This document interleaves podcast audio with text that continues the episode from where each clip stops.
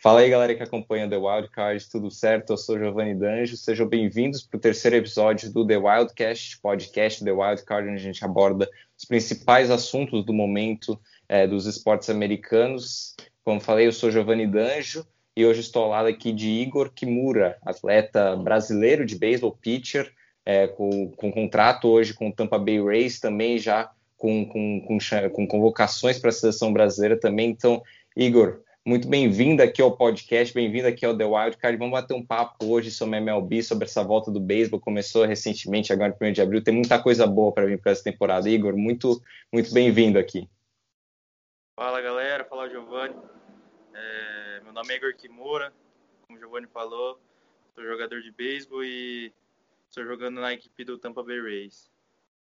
É isso aí, e conta um pouco pra gente aí, deixar um espaço aqui para no comecinho você falar um pouco sobre você, né? Como você começou no beisebol, né? Sendo um jogador, um brasileiro, né? Começar no beisebol desde cedo, né? Que tem uma geração interessante chegando aí mais ou menos da sua idade, né? Tem também o Pardinho lá nos Blue Jays, tem uma geração bacana chegando aí também para a seleção brasileira. Conta um pouco como você começou e como você chegou, né, ao Tampa Bay Rays. Hoje você é das divisões de base, né, como você falou. Bom, eu sou natural aqui de Maringá, né, no Paraná. Comecei aqui na ASEMA, a associação, né, dos japoneses. E comecei com 4 anos de idade, né. Aí também joguei em outros lugares, em outras equipes do Brasil. E também tive passagem pela seleção brasileira de base. E teve uns olheiros, né? Também durante esses campeonatos internacionais. E aí eu consegui um contrato, né? Através desses campeonatos internacionais. Sim. E já até estendo aqui o parabéns, feliz aniversário. Eu vi que foi seu aniversário ontem. Já deixar aqui um feliz aniversário. Quantos anos? Tô com 22 agora. 22. É faz parte de uma geração do beisebol brasileiro que está surgindo com muitos atletas, né? Começou lá atrás com o Paulo Orlando, né? Depois qual que é o nome do jogador do Indians? Fugiu o nome. Ah, o Ian Gomes? Ian Gomes, o catcher, sim. Então começou com os jogadores, hoje já tem uma geração bem... National. Postão National. Sim, é que ele jogou no Indians, né? Eu lembro que ele jogou no Indians também. Teve uma passagem pelo Indians. Acho que ele chegou a disputar a World Series lá contra os Cubs, né? Em 2016. Agora já tá nos Nationals, né? E agora tem uma geração já chegando com bastante nomes também, né? No beisebol. Então, bacana. E realmente é um prazer conversar com você e bater um papo também sobre a MLB, né? Que é o que a gente gosta, a gente acompanha, né? E é interessante também a gente trazer para cá uma coisa que eu queria bastante abordar, né? Aqui na página, que acabei não abordando muito. Agora a gente vai ter mais espaço com a volta da liga, né? Então eu já vou começar a trazer aqui para o tópico da MLB. Se você acha que o Los Angeles Dodgers é o grande favorito para essa temporada, né? A gente lembra, teve o primeiro título desde os anos 80, acho que foi 87, na temporada passada, e ganhou o título na temporada passada, uma temporada bem atípica do beisebol, encurtada por causa da pandemia, e os Dodgers conseguiram ganhar esse título. E na World Series contra o Tampa Bay Rays também teve uma temporada muito boa, né? O Tampa Bay Rays aí do Igor. Então você vê o Dodgers com certo favoritismo também nessa temporada? É um grande time, né? E ele já vem fazendo grandes temporadas, né? E o Dodgers, se eu não me engano, acho que é o primeiro time que já chegou a 10 vitórias, né? Esse ano. Sim, é o time que tem mais vitórias, né? Tem aí o Boston, que acaba sendo até um ponto fora da curva, né? Porque o Boston não se espera muito, tá com 9 vitórias seguidas. Sim, mas é o único que chegou a 10. É o Dodgers com campanha de 10-2. São números muito surpreendentes, né? Sim. Sim, com certeza. E a gente vê também a rotação que os Dodgers montou, né? Já tem uma rotação muito boa com Kershaw, o Buehler, também o Julio Urias, Dustin May, e aí chegou o Trevor Bauer também. Então a rotação dos Dodgers tá muito boa. E agora com uma temporada, né, grande, quer dizer, a temporada sempre é grande da MLB, né? É normal agora, né? A temporada passada foi atípica, né? A gente viu outros times que a gente geralmente não vê nos playoffs, até porque expandiram, né? Foi de 10 para 16.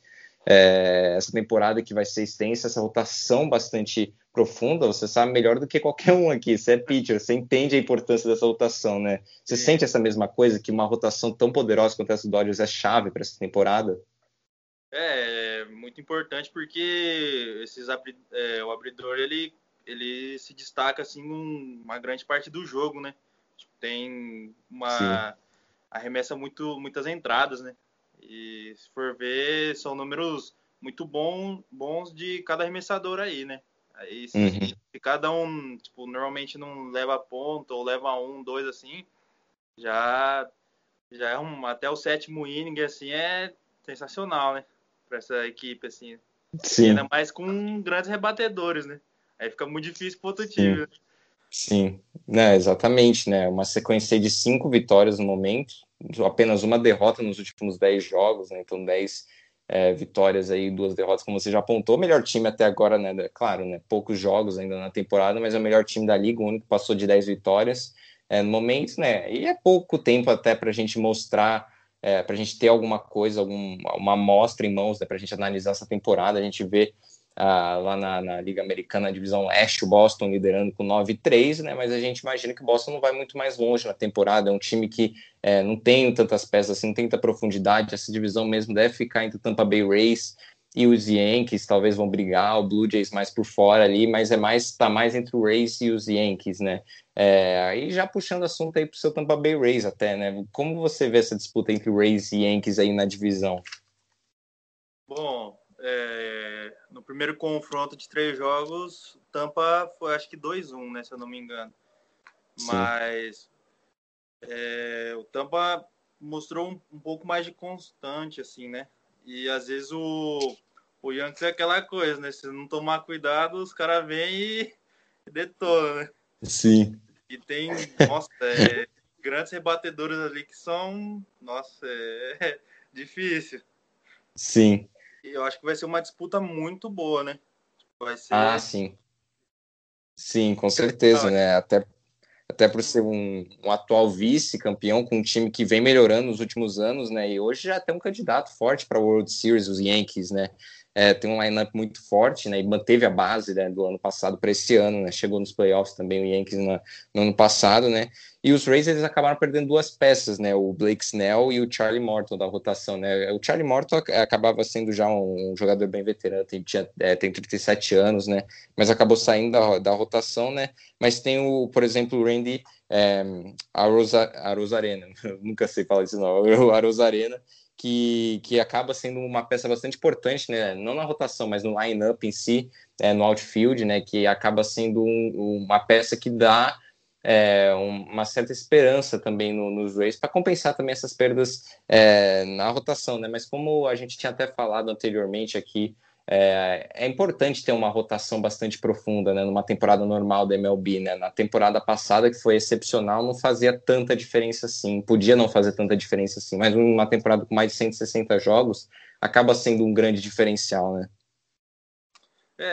Ali na parte de rotação do Tampa, eles também colocam relevista de origem para abrir jogos, né? Eles usam essa estratégia também. Uhum. Eu acho que o estudo dos caras estão dando resultado, né? Porque esses últimos anos eles conseguiram bons resultados, né? Coisa que antigamente você via que o Tampa não passava de 85 vitórias no ano, 80. Sim. Faziam campanhas muito negativas, né? Hoje, essas últimas temporadas, chegou mais de 90, né? Mais de 90 já tá positivo, né?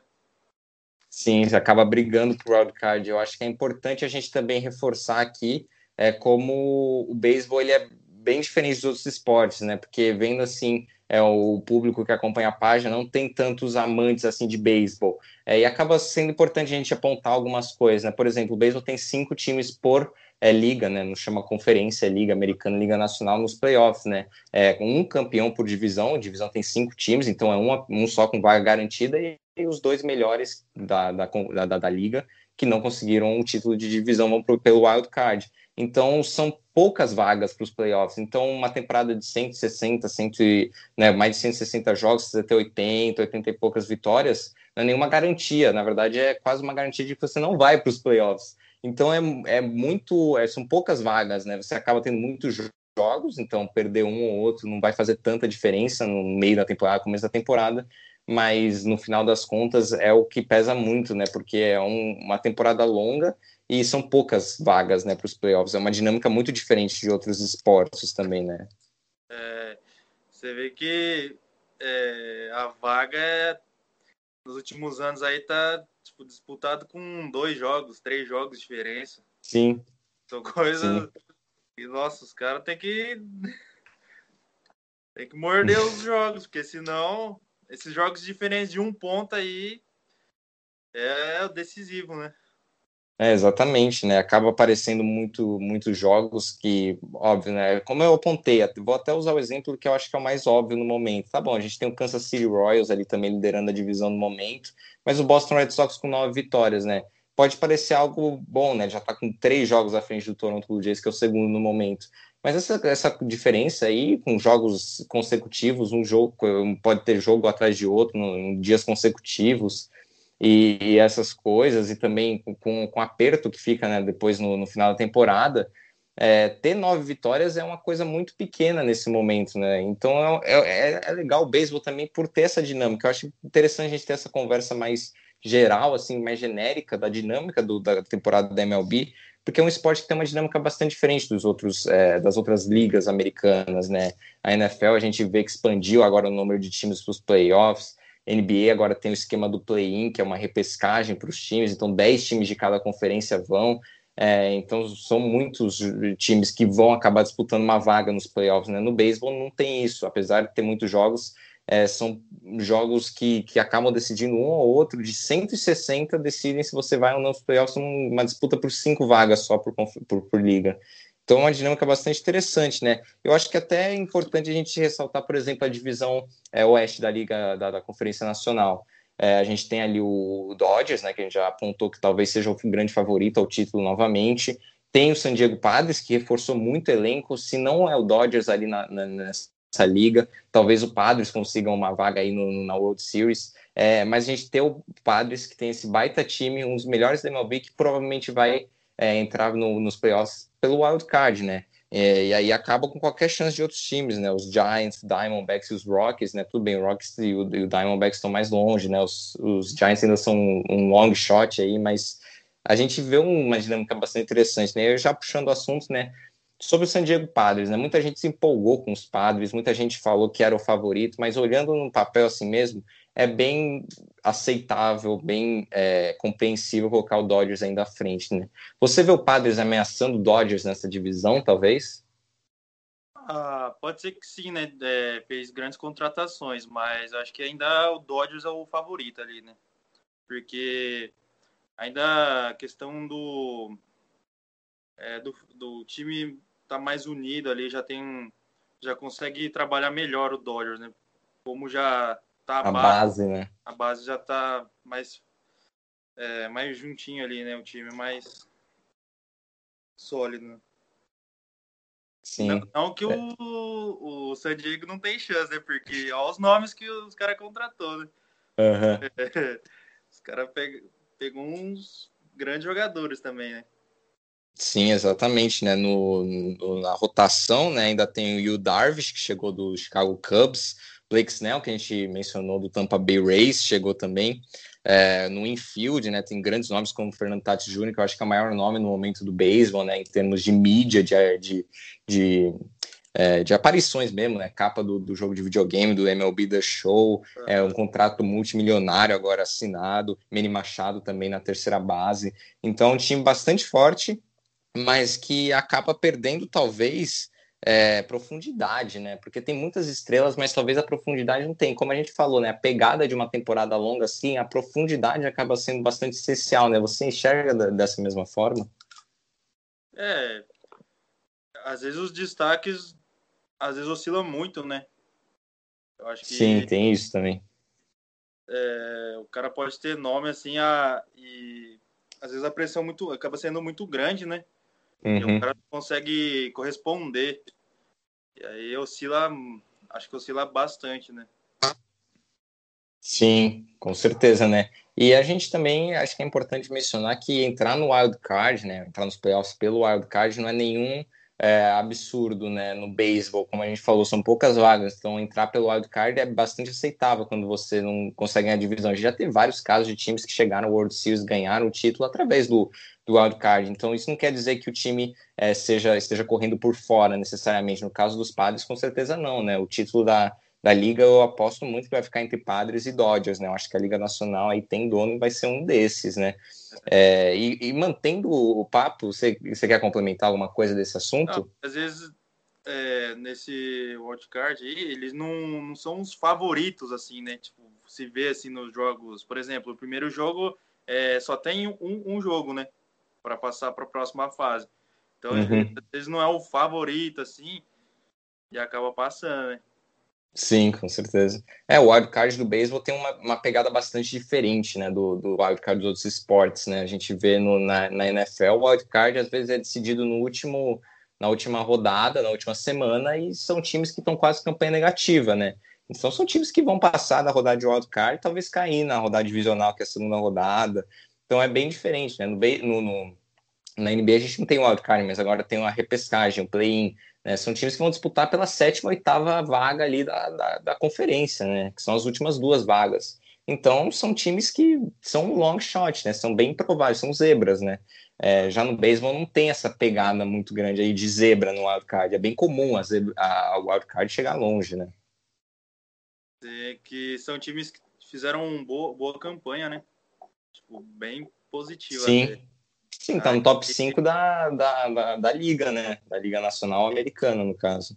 E aí eu vou passar o assunto que eu quero falar, porque eu acho que é um dos assuntos que mais está em pauta ultimamente na MLB, e que voltou a ficar em pauta, né? É o escândalo do Houston Astros, né? Para quem não tá por dentro, notoriamente na temporada 2017, mas também aconteceu em outros casos, o Houston Astros esteve envolvido em um escândalo de roubos de sinais, né? Para quem não entende a dinâmica do beisebol, até vou pedir para o Igor aprofundar um pouco mais, mas o catcher, que é o jogador que recebe o arremesso do pitcher, né? Ele tem sinais combinados com o arremessador da equipe para combinar qual tipo de arremesso vai ser lançado, né? Para, né, conseguir superar o confronto com o rebatedor e evitar que ele rebata a bola, ou se rebater vai ser um rebate, uma rebatida fraca para facilitar a defesa, enfim.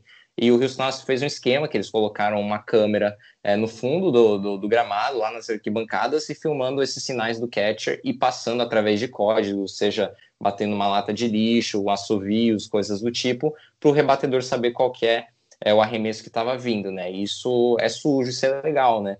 E gerou muita polêmica na época que saiu, mas por causa da pandemia o Astros nunca tinha jogado uma partida com torcida nos estádios depois desse escândalo ter, né, surgido aí na mídia, né? E agora voltaram alguns estádios estão com torcida, né? Claro, ainda com um público bastante limitado, mas surgiu agora as torcidas e tá aparecendo vários protestos, a gente já jogou lata de lixo no gramado, né?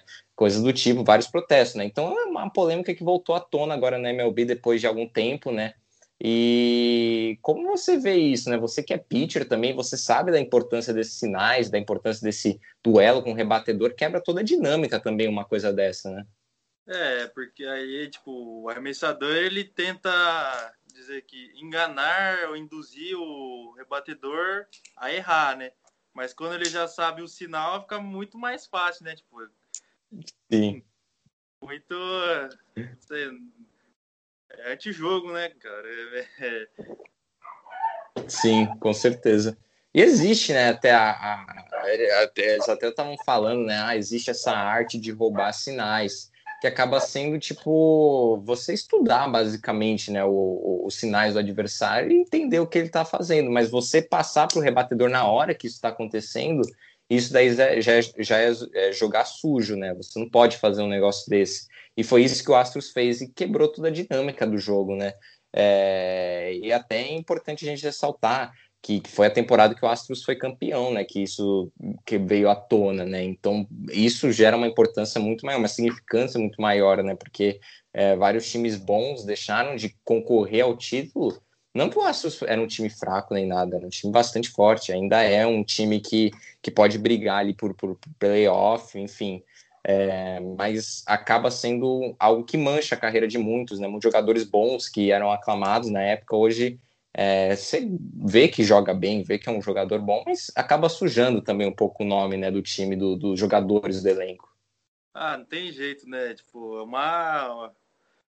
um roubo, né? Uma vantagem que o jogador tem em cima do outro e, querendo ou não, isso aí estraga, né? Às vezes o cara, nossa, bateu 300, aí agora tá batendo 250. Aí os caras vão falar, sim, nossa, tá batendo 250 porque agora não sabe que bola que vem. Então, sim. Sim. Não, o lance que mais... Eu não me recordo qual foi o ano. Se foi o ano que eles foram campeões, se foi o ano que eles perderam a World Series.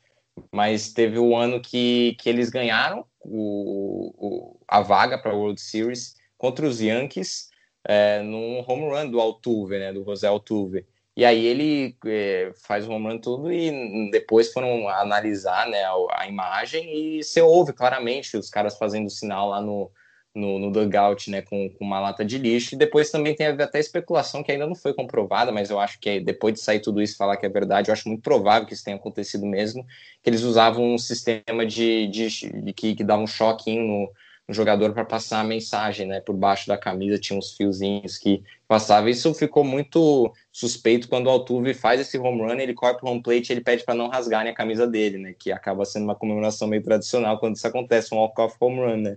E ficou muito suspeito. E aí eu já queria até pedir sua opinião, se você achou que as punições ficaram muito baratas para o Houston Astros, né? Porque a gente não vê suspensão de jogadores, né? Teve suspensão de general manager, de diretor, enfim, mas de jogador não teve, né? Eles eram a principal peça ali do esquema. Você acha que ficou muito barato, talvez?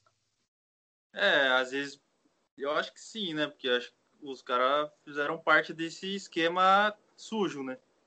Então acho que uma punição, sim, de jogos ou não sei, porque acho que pro Houston teve pagar uma multa, né? E sim, dos técnicos, acho que o ano passado não puderam atuar, né? E não sei, acho que os jogadores deviam ter alguma coisa, né? Porque fizeram parte e tiraram vantagem, né? Das outras equipes, né? Sim. O jogador é o que tá ali, né, em campo, e eles que tem um resultado também, né? Dão um resultado, né? Da vitória, no caso. Sim, exatamente. Eles colocavam em ação, né, todo esse esquema, né? E acabou que não foram punidos, até porque acho que a Liga falou, não estão colaborando com as investigações, coisas do tipo, conversas, né, nessa pegada. Mas além disso também teve um episódio, agora vai me fugir o nome do pitcher dos Dodgers na temporada passada, que provocou o jogador do Astros, né, depois do final do inning, e aí acabou gerando uma briga tudo, e esse jogador dos Dodgers, esse pitcher dos Dodgers, foi suspenso, né? Então todo mundo ficou revoltado, falou, o cara ele tinha feito uma careta só pro jogador e foi suspenso, os caras roubaram a temporada e nada aconteceu com isso. Então isso gerou muita revolta também na comunidade da liga ali, né? Tem coisa que não dá para entender, né? Mas ali a situação foi que acho que uma bolada intencional, né? Teve alguma coisa assim, agora eu não me lembro se foi por causa de bolada intencional que teve esse... mas foi alguma coisa assim, né? Bolada intencional a liga, né, acaba punindo mesmo, porque, pô, você acaba colocando em risco também a saúde do jogador, né? Então é um negócio meio... que a liga vê com maus olhares, né? Mas, enfim, essa questão do Astros... O jogador, acho que era o Joey Kelly, né? Isso, Joey Kelly. Tava tentando lembrar o nome dele, foi ele mesmo. Uma pedrada, filho. Uma pedrada. Não, mas isso acontece muito. Eu lembro até bem claramente quando saiu todo aquele escândalo do Alex Rodrigues, né, do Yankees, que também foi pego no doping. Ele também, acho que foi inclusive no jogo contra o Red Sox que ele leva uma bolada intencional também, gera uma briga meio que generalizada, né? O umpire na hora e acaba ameaçando todo mundo de expulsão, né? Deu um aviso para os bancos e acabou meio que acalmando um pouco, abaixando um pouco a poeira, mas também é bem comum, né, se ter essa bolada intencional para mandar uma mensagem pro time adversário. É, né? São regras não escritas. Tipo, você vai ser punido, mas mesmo assim acaba rolando, é bem normal. É que nem a briga no hóquei de gelo, não sei se você já viu, mas quando os caras saem no soco, isso é permitido, você vai ganhar 5 minutinhos ali de expulsão no jogo, depois você volta, mas você pode bater no cara, são regras não escritas, como você bem colocou. É, porque tem situações que aqui, quando a gente é menor, a gente não sabe, às vezes não entende, assim, né? Mas depois que você vê, assim, que você tá lá no meio mesmo, assim, você começa a entender que são jogadas que não são legais, né? E às vezes o árbitro não faz nada, né? Tipo, às vezes não pode fazer, na verdade, né? E aí a parte mais pra essa bolada, sei lá. Às vezes chega na segunda com o pé um pouco mais alto, né? Sim. Sim, às vezes a bolada intencional nem é um recurso, né? Às vezes você até joga a bola um pouquinho mais perto dele só para chamar a atenção, né? Nem precisa acertar, né? Você já esteve nesse momento, você falou, pô, vou passar uma mensagem para esse cara aí? Ah, às vezes mais pelo confronto do rebatedor ali na hora, né? Eu não gosto de dar base à toa, não, tá ligado? Eu tiro as eliminações ali rapidinho e tchau, né? Se o cara não conseguiu bater, eu falo, aí é melhor, né? Sim. Mas acaba dá tendo vontade, isso. Né? Querendo ou não, dá vontade, né? Porque... Sim. Tá ali no jogo, né? No calor do momento, né? Mas é verdade, né? Isso é importante ressaltar, né? Acaba o jogador, ele acertado pela bolada e acaba ganhando a primeira base de graça, né? De graça não, né? Tomar uma bolada, é um puta preço que ele paga, né, para ganhar a primeira base. Mas ele vai para a primeira base, né, nesse caso isso aconteça. Isso até vai trazer um assunto aí que eu vou puxar. Imagina que você tenha visto aquele lance dos Mets, que eles ganharam com um hit by pitch, né? Foi bem safadinho ali do conforto, que esticou o braço ali para pegar no cotovelo dele. Mal pegou no cotovelo, a bola foi na zona de strike e o umpire falou que foi hit by pitch, e esse lance não era revisável, e esse lance venceu o jogo, porque já tinha jogador na terceira base, ele foi pro home plate e venceu o jogo. E aí, e ainda era um strikeout, né, esse lance, né, e acabou vencendo o jogo pros Mets. E aí, recentemente, a gente teve o lance lá do Philadelphia Phillies, também contra o Milwaukee Brewers, que os Phillies ganharam no lance, que o jogador lá do Philadelphia, ele vai para o home plate, ele é claramente pego, ele é claramente queimado lá no home plate, só que aí o umpire deu ele como salvo, e no final das contas ele nem toca na base, só que os umpires revêem no vídeo, porque esse lance era um lance revisível, e eles revêm e mantêm a marcação, mesmo sem ele ter tocado na base. Então foram 2 lances polêmicos que marcaram já esses primeiros 12, 13 joguinhos aí da MLB. Aí eu já peço uma opinião mais ampla. O que você viu desses aí? Porque a primeira coisa que eu pensei quando eu vi esses lances foi a revisão por vídeo, né? Porque uma não era revisível, né? Como os caras chamam. Mesmo que você conseguia claramente ver no vídeo que ele estica o braço, pelas regras ele não podia rever esse lance. E o segundo que era, eles reviram na câmera lá no negócio e mesmo assim eles mantiveram a marcação. Talvez por falta de evidência, não sei, apesar de ter ângulos muito claros. Então eu vejo uma falha ali na revisão por vídeo. Como você viu esses 2 episódios? Às vezes a gente não pode reclamar, né, do árbitro, né, porque... e acho que às vezes chega a ser injusto, né? Mas ali no caso do... que o cara acertou, o cara claramente colocou o braço, né? Não tem nem como falar que o cara não colocou o braço. O cara colocou o braço e a bola passou dentro da zona, né? Então aí entrou a parte da malandragem, né, do jogador. E na parte da jogada do home plate lá, né? Eu tava assistindo esse jogo.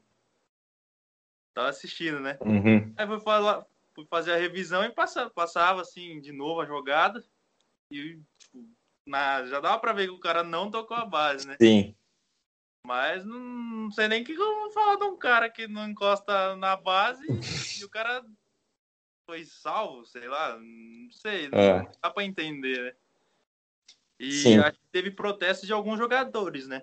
Os caras tuitaram lá que o cara não toca a base e é salvo, né? Então, lógico, eu acho. Às vezes também tava, no começo tava tendo muito erro de strike zone, né? Sim.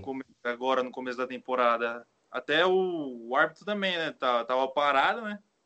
Mas acho que a tendência é melhorar, né? Porque aí começa a vir mais arremesso, né? Mas é duro, né? Para quem joga ali, é sim, duro. Sim, com certeza. Eu acho que o segundo episódio dos Phillies acaba chamando mais atenção por eles terem visto o lance de novo em replay, por vários ângulos, e chegarem à conclusão de que ele estava salvo, né? Porque tem isso, né? Se ele não tem 100% de certeza, ele não reverte a chamada, mas eu acho que não tinha como não ter 100% de certeza, porque não é que a questão era se ele foi pego antes ou se ele tocou na base antes, ele nem toca na base, então acho que ficou muito estranho esse lance realmente, né? Essa questão de zona de strike, de ball ou strike, acaba sendo um erro bastante comum que a gente vê, acho que quase todo jogo acaba acontecendo um ou outro, né? Mas como você falou, com o tempo vai aprimorando isso, né? Chegando na metade da temporada aí, eles vão entrando num ritmo já de vários jogos, né? Jogo atrás de jogo, e acaba aprimorando isso também, né? Mas erros assim são indiscutíveis, né? Não tem desculpa. Ainda mais porque são erros que definiram os jogos, né? Esses dois jogos venceram a partida por causa dessas pontuações que foram marcadas na chamada errada, né? Então é realmente meio bizarro, né, para falar o mínimo desses dois lances. É que no strike zone é mais comum, né, porque são muitos arremessos, né, mas sim, essa parte do alto aí, salvo, é complicadinho, né. Sim, atrás, na situação que tava mesmo, que você falou, foi o ponto que ganhou o jogo, né. Sim, com certeza, não tem desculpa, né, porque é um lance bem mais fácil, né, o strike zone é o árbitro que vê ali, imagina o retângulozinho ali, a zona, e, pô, né, ele tem que ter essa percepção de se a bola passou ali ou não, é um negócio muito mais complexo, né, mas já nessa daí que eles têm o auxílio do replay, realmente fica bem, bem estranho mesmo essa questão, né. E eu queria falar um pouco sobre outros times que talvez a gente ainda não tenha mencionado. A gente mencionou ali Yankees e Rays, né, na divisão leste, Blue Jays correndo um pouco por fora, mas é meio complicado até por conta da disputa pelo Wild Card, deve ficar ali com o Rays, talvez o Yankees, né, se não tiver muitos problemas com lesão, essas coisas, deve tomar a divisão. Nas outras divisões a gente tem o Astros, que a gente mencionou, também pode ser um pouco ameaçado pelo Oakland A's, né, acaba sendo um pouco favorito, os dois, né, pode ter uma disputa interessante, né, que os Astros realmente surpreenderam na temporada passada, foram longe nos playoffs e chamou a atenção de muita gente, né, então muita gente imaginou que eles podem ir longe nessa divisão. Você vê algum time aí talvez mais forte? Acho que mais forte não, mas que pode competir o Los Angeles Angels, talvez, uhum, pode ser que chegue aí naquela divisão deles, né, porque favorito mesmo ali, sim, é o Houston, né, não tem, é um time mais sólido, né, sim, se mantém durante a temporada. Sim, é um time que já tem uma base, né, consolidada ali com a Altuve, né, também, perdeu o George Springer, né, mas aí também tem o Correia, né, tem um infield bastante bacana ali, o Houston Astros, né, o Angels, né, ele reforçou, né, trouxe o José Quintana, que é um homem bom aí para rotação, mais ou menos ali no meio da rotação também, vai ser bastante eficaz, já tem o ace deles, que é o Dylan Bundy, né, o ace que é o principal pitcher, né, que geralmente abre os jogos, né. Tem o Shohei Ohtani também, que é um grande promissor na rotação do Los Angeles Angels, né? É um time bom, né? Tem alguns reforços interessantes, né? É um time mediano ali, que pode concorrer a uma vaga talvez pelo Wild Card, né? Claro, né? Ainda tem aí o Oakland A's ali na divisão, mas é um time que pode realmente brigar, né? Por posições interessantes, por posições aí valiosas na disputa pelo Wild Card, né? Que deve ser bastante interessante também nessa disputa pelo Wild Card, né? Na Liga Americana, né? A gente tem os Rays, né, que eu imagino que os Rays já vão estar com uma vaga ali, né, eu acho que a divisão deve ser mesmo dos Yankees, mas aí fica os Rays, aí sobe uma vaga, né, tem o Blue Jays correndo um pouco por fora, né, aí a gente tem, como você mencionou, o Los Angeles Angels, a gente tem também o Oakland A's, né, o Astros deve ganhar a divisão.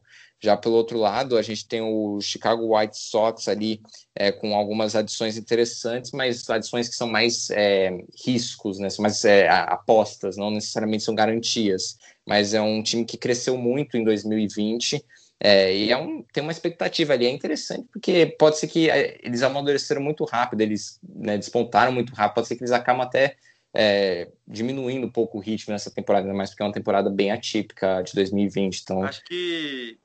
Como o ano passado teve bastante time que chegou na parte das finais, acho que eles podem acreditar mais, né? Tipo, tem mais chance. Sim. E isso aí, para quem joga, vê que tem a chance, assim, dá mais vontade, né? Eu acho. Sim. E fora a experiência também já jogar, né? Por mais que alguns times foram lá, jogaram 2 jogos e já foram embora, né? Porque a primeira rodada foi melhor de 3 jogos, né? Mas dá uma esperança a mais, né? Tipo, como você falou, e também dá experiência para os jogadores, né? O jogador já tem esse contato com um jogo de vida ou morte, um jogo ali de uma série ali que vale a continuação na temporada ou não. Então, os times mais... jovens, assim, ou inexperientes, como era o Chicago White Sox, já tem essa experiência, isso pode, né, se transformar em favoritismo até dentro da divisão, para uma posição de wild card nessa temporada, né? São chances, né, que eles vão tendo aí, e se souber aproveitar, vai longe, né? Um time que não tem expectativa alguma e do nada, pum, tá lá em cima, né? Sim, acaba não sendo comentado muito, né? Então, assim, da Liga Americana são esses times, né? Também tem o Minnesota Twins, né? Que é um time que tem um grande line-up, né? Com rebatedores fortes, né? Com rebatedores de contato. O infield também deles é muito bom, né? Vai brigar ali. E os outros times, né? O Detroit Tigers, Cleveland Indians, Kansas City já estão mais por fora aí nessa disputa, né? Da Liga Americana, você vê mais alguém talvez brigando ali? Ou acho que é mais ou menos isso, assim, o cenário? Ah, eu acho que não. Os outros times, assim, não estão com tanto destaque, assim, né? Tem, acho que grandes jogadores, assim, não... O elenco tá mais deficiente, assim, né? Sim, sim. São times, às vezes, até em reconstrução, perderam algumas peças, tem um ou outro nome, né? Mas... Cleveland perdeu um grande nome, né? Sim, tá uma reconstrução surreal, né? Quer dizer... Nem sei se é reconstrução, tá mais uma desconstrução agora, né? Depois a reconstrução é pra frente, né? Perderam o Francisco Lindor, que foi pro New York Mets, né? Que eu acho que é um time que a gente precisa falar um pouco mais, né? A gente ainda não mencionou o New York Mets, né? Aqui na divisão leste, acaba sendo um dos favoritos junto com o Atlanta Braves, né? 2 times que tem bastante potencial ali nessa divisão. Eu ainda vejo os Mets, né, ainda com uma certa vantagem, talvez, né? Como eu falei, chegou o Francisco Lindor, contrato de 10 anos. É bastante interessante esse time.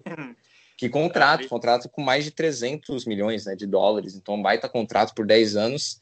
E não foi uma troca cara, né? Claro, o contrato chama atenção, mas a troca em si não foi cara. Não foi cara, até porque os Indians não tinham muito poder de negociação, assim, não tinha tantas peças assim para conseguir, né, ficar pedindo muito, essas coisas. Então, a troca foi sensacional pelo Francisco Lindor. E tá com um time muito bom, podendo, né, ganhar a divisão aí e avançar os playoffs muito forte.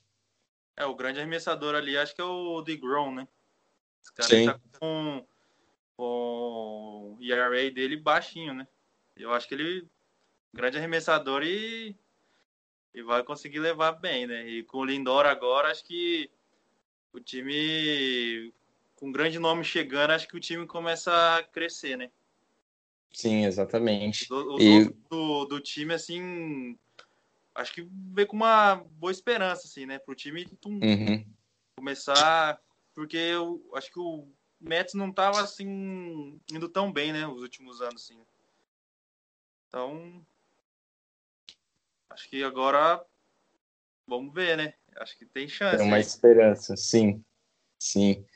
A rotação, né, dos Mets também chama bastante atenção. Como você falou, tem o Jacob de DeGrom, né, que é um dos melhores pitchers do beisebol. Já ganhou o Cy Young, que é o prêmio dado ao melhor arremessador. Tem o Carlos Carrasco também, acabou sofrendo uma pequena lesão ali no spring training, mas tem ele também na rotação.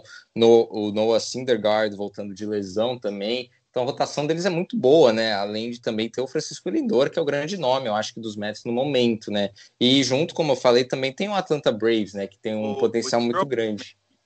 Oi? Stroman. Ah, sim. Esse também. É joga, hein? Ave Maria. Sim. Não.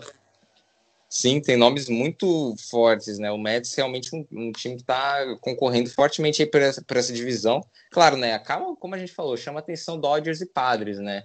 Na briga pela vaga na World Series através da Liga Nacional. Mas os Mets são um nome que chama bastante atenção. A Atlanta Braves também, né? Um time que tem bastante potencial. O bullpen do time foi muito bom em 2020. E muitas dessas peças agora retornando para essa temporada de 2021.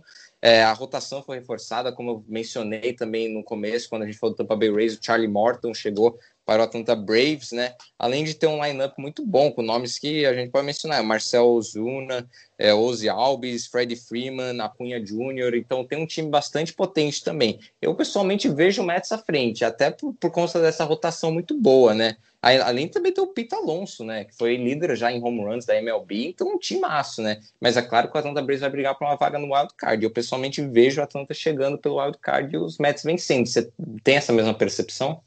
Eu acho que os dois times estão brigando aí, né, vai chegar, eu acho, na parte final, né, e do Pete Alonso, assim, acho que ano passado acho que ele não foi tão bem, né, mas esse ano acho que... tem uma expectativa cercando a ele, né? Ele foi líder em home runs em 2019, então duas temporadas atrás, né? Esse ano que ele ganhou aí do home run foi o ano de estreia dele, né? O cara é novo ainda, então acho que tem bastante tempo assim, para ganhar experiência. Sim, ele é bastante promissor, né? O Pete Alonso, né? O jogador da primeira base. E além disso, né, a gente já avaliou a Oeste, a Central, acho que é uma divisão que vai ter o Milwaukee Brewers ali, talvez como um favorito ali pela divisão, né? A gente tem a questão do Colton Wong, por exemplo, chegou do St. Louis Cardinals, jogador da segunda base, então tem algumas...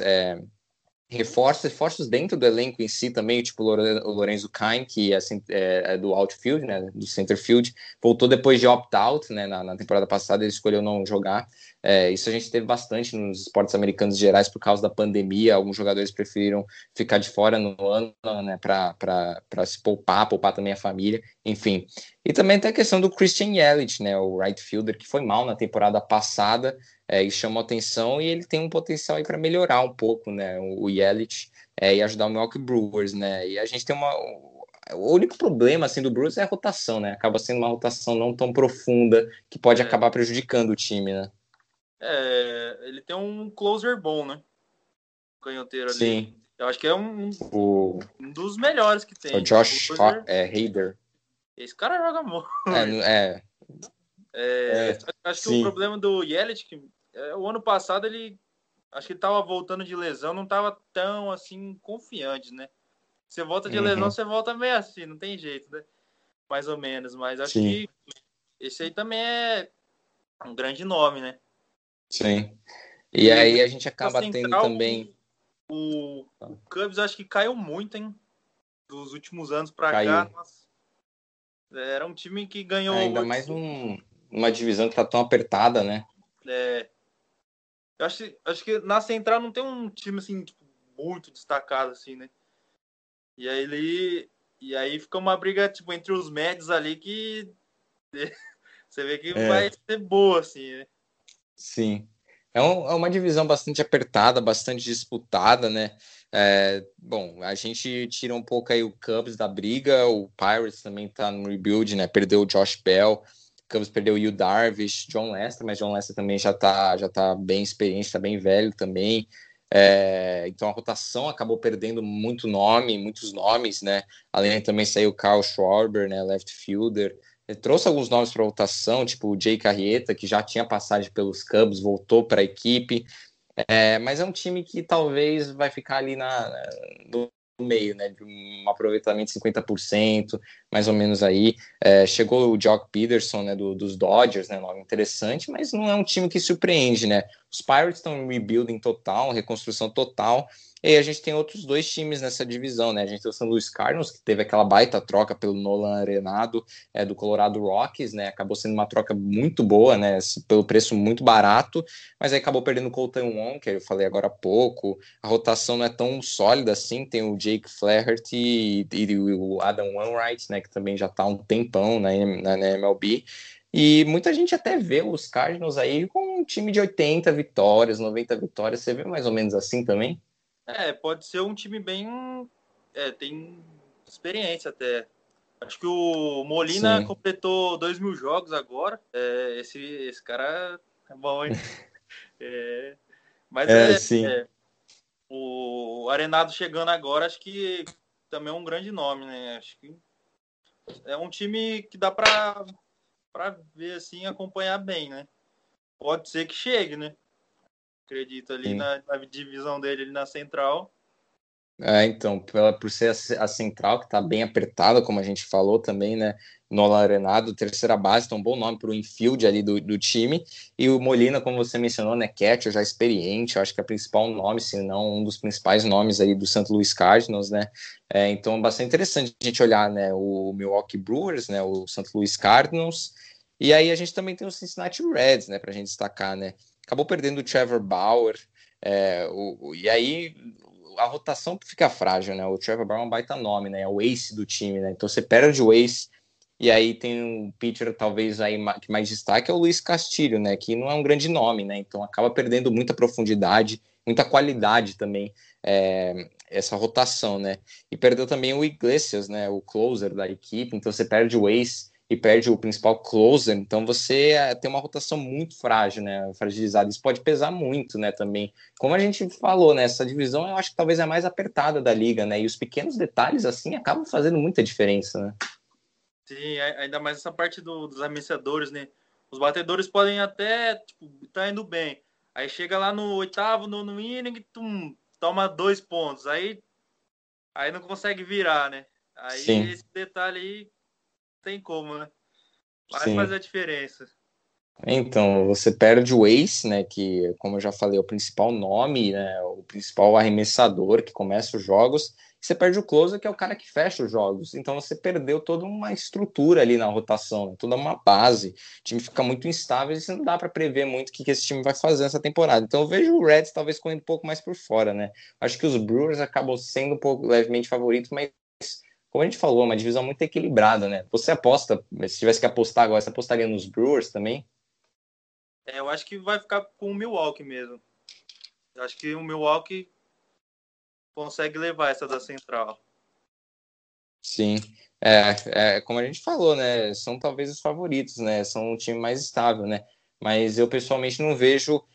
talvez os Brewers ou qualquer um que avançar dessa divisão indo muito longe, talvez é uma divisão apertada, mas não porque tem times muito bons, né? Apertada com time bons é a Oeste, né? Que tem os Dodgers e os Padres, né? A disputa ali vai ser acirrada, vai ser muito boa, né? Aqui são times que têm seus problemas, mas são de certa forma assim sólidos e vão disputar pau a pau ali por vaga, né? Mas pessoalmente eu acho que não deve nem sair um wild card ali, eu acho que o wild card vai ficar com outra divisão, né? Com outras divisões, né? Eu acho que se tem jeito, né? Los Angeles Dodgers e o San Diego tá muito forte, né? Sim, vai acabar ficando com eles, né? E, bom, acho que a gente já mencionou aí boa parte da liga, fez um apanhado geral aí do que esperar dessa temporada que já tá acontecendo, né? Começou no dia 1º de abril, como eu falei, com o Opening Day da MLB. E agora a gente vai acompanhando aí o que vai acontecendo. A temporada regular ainda tem muito para acontecer, para até chegar nos playoffs. E aí a gente vai trazendo aqui na página também os principais acontecimentos, principais jogos, principais disputas. Chegando no playoff vai ter muito mais conteúdo também da MLB. E eu acho que é isso, Igor. Muito obrigado por participar. Se você quiser destacar mais alguma coisa, algum time, algum jogador, qualquer coisa aí, já pode deixar aí se você quiser fazer algum comentário. Não, na parte da liga, acho que lá a vacina tá a mil, né? Aí tem bastante estádio agora com torcida, né? Você vê que acho que isso aí pro atleta é bem bacana, né? Jogar com torcida é bem legal, né? O Texas, o estado do Texas liberou 100%, né? O público. Sim, já teve jogo com público, né? 100%. Só que acho que o Texas, o time Texas, liberou 100%, acho que no Opening Day, e o Houston só 50%, né? Aí são critérios das equipes, né? Mas tem alguns times que tem 50%, 30% da capacidade, né? Mas essa parte do torcedor que eu falei é muito legal, né? Pros jogadores, né? Ter mais um pouco de motivação, assim, é legal, né? Ver que tá voltando à normalidade também, né? Mas ainda tem que se cuidar, né? Porque teve casos de jogos que foi cancelado porque tinha atleta que tava com Covid, né? E eles preferiram não arriscar e remarcar esses jogos, né? Sim. Então, acaba sendo até um exemplo, né? A gente vê no Brasil tanta bagunça, principalmente em relação ao futebol, de jogos que são marcados com metade do elenco, com Covid, e aí não faz nem aquele trabalho como os americanos fazem de control tracing, né? O tracing control, agora não lembro o nome. Mas você aponta aí quem teve contato próximo com a pessoa dentro de tal período que ele teve Covid, e você também isola essa pessoa. É um controle muito rígido e que dá certo, né? Você vê as temporadas dentro do possível, né, ocorrendo normalmente nos Estados Unidos. É o que, como você falou, né, dá um gás a mais, né? Porque a gente já vê na NBA, que tá chegando agora na reta final da temporada regular, então logo começa os playoffs, meio do ano já chega aí na reta final dos playoffs, vai ter finais, né? E a gente já vê uma expectativa talvez de ter público, né? No beisebol, então, tá começando agora, na hora que chegar lá na World Series, lá para outubro, pode ser que tenha até público já, não sei 100%, mas boa parte cheia, né, nos estádios, né? Então é um gás a mais, com certeza, né? Tem jogar sem público, com certeza desmotiva, né, qualquer jogador.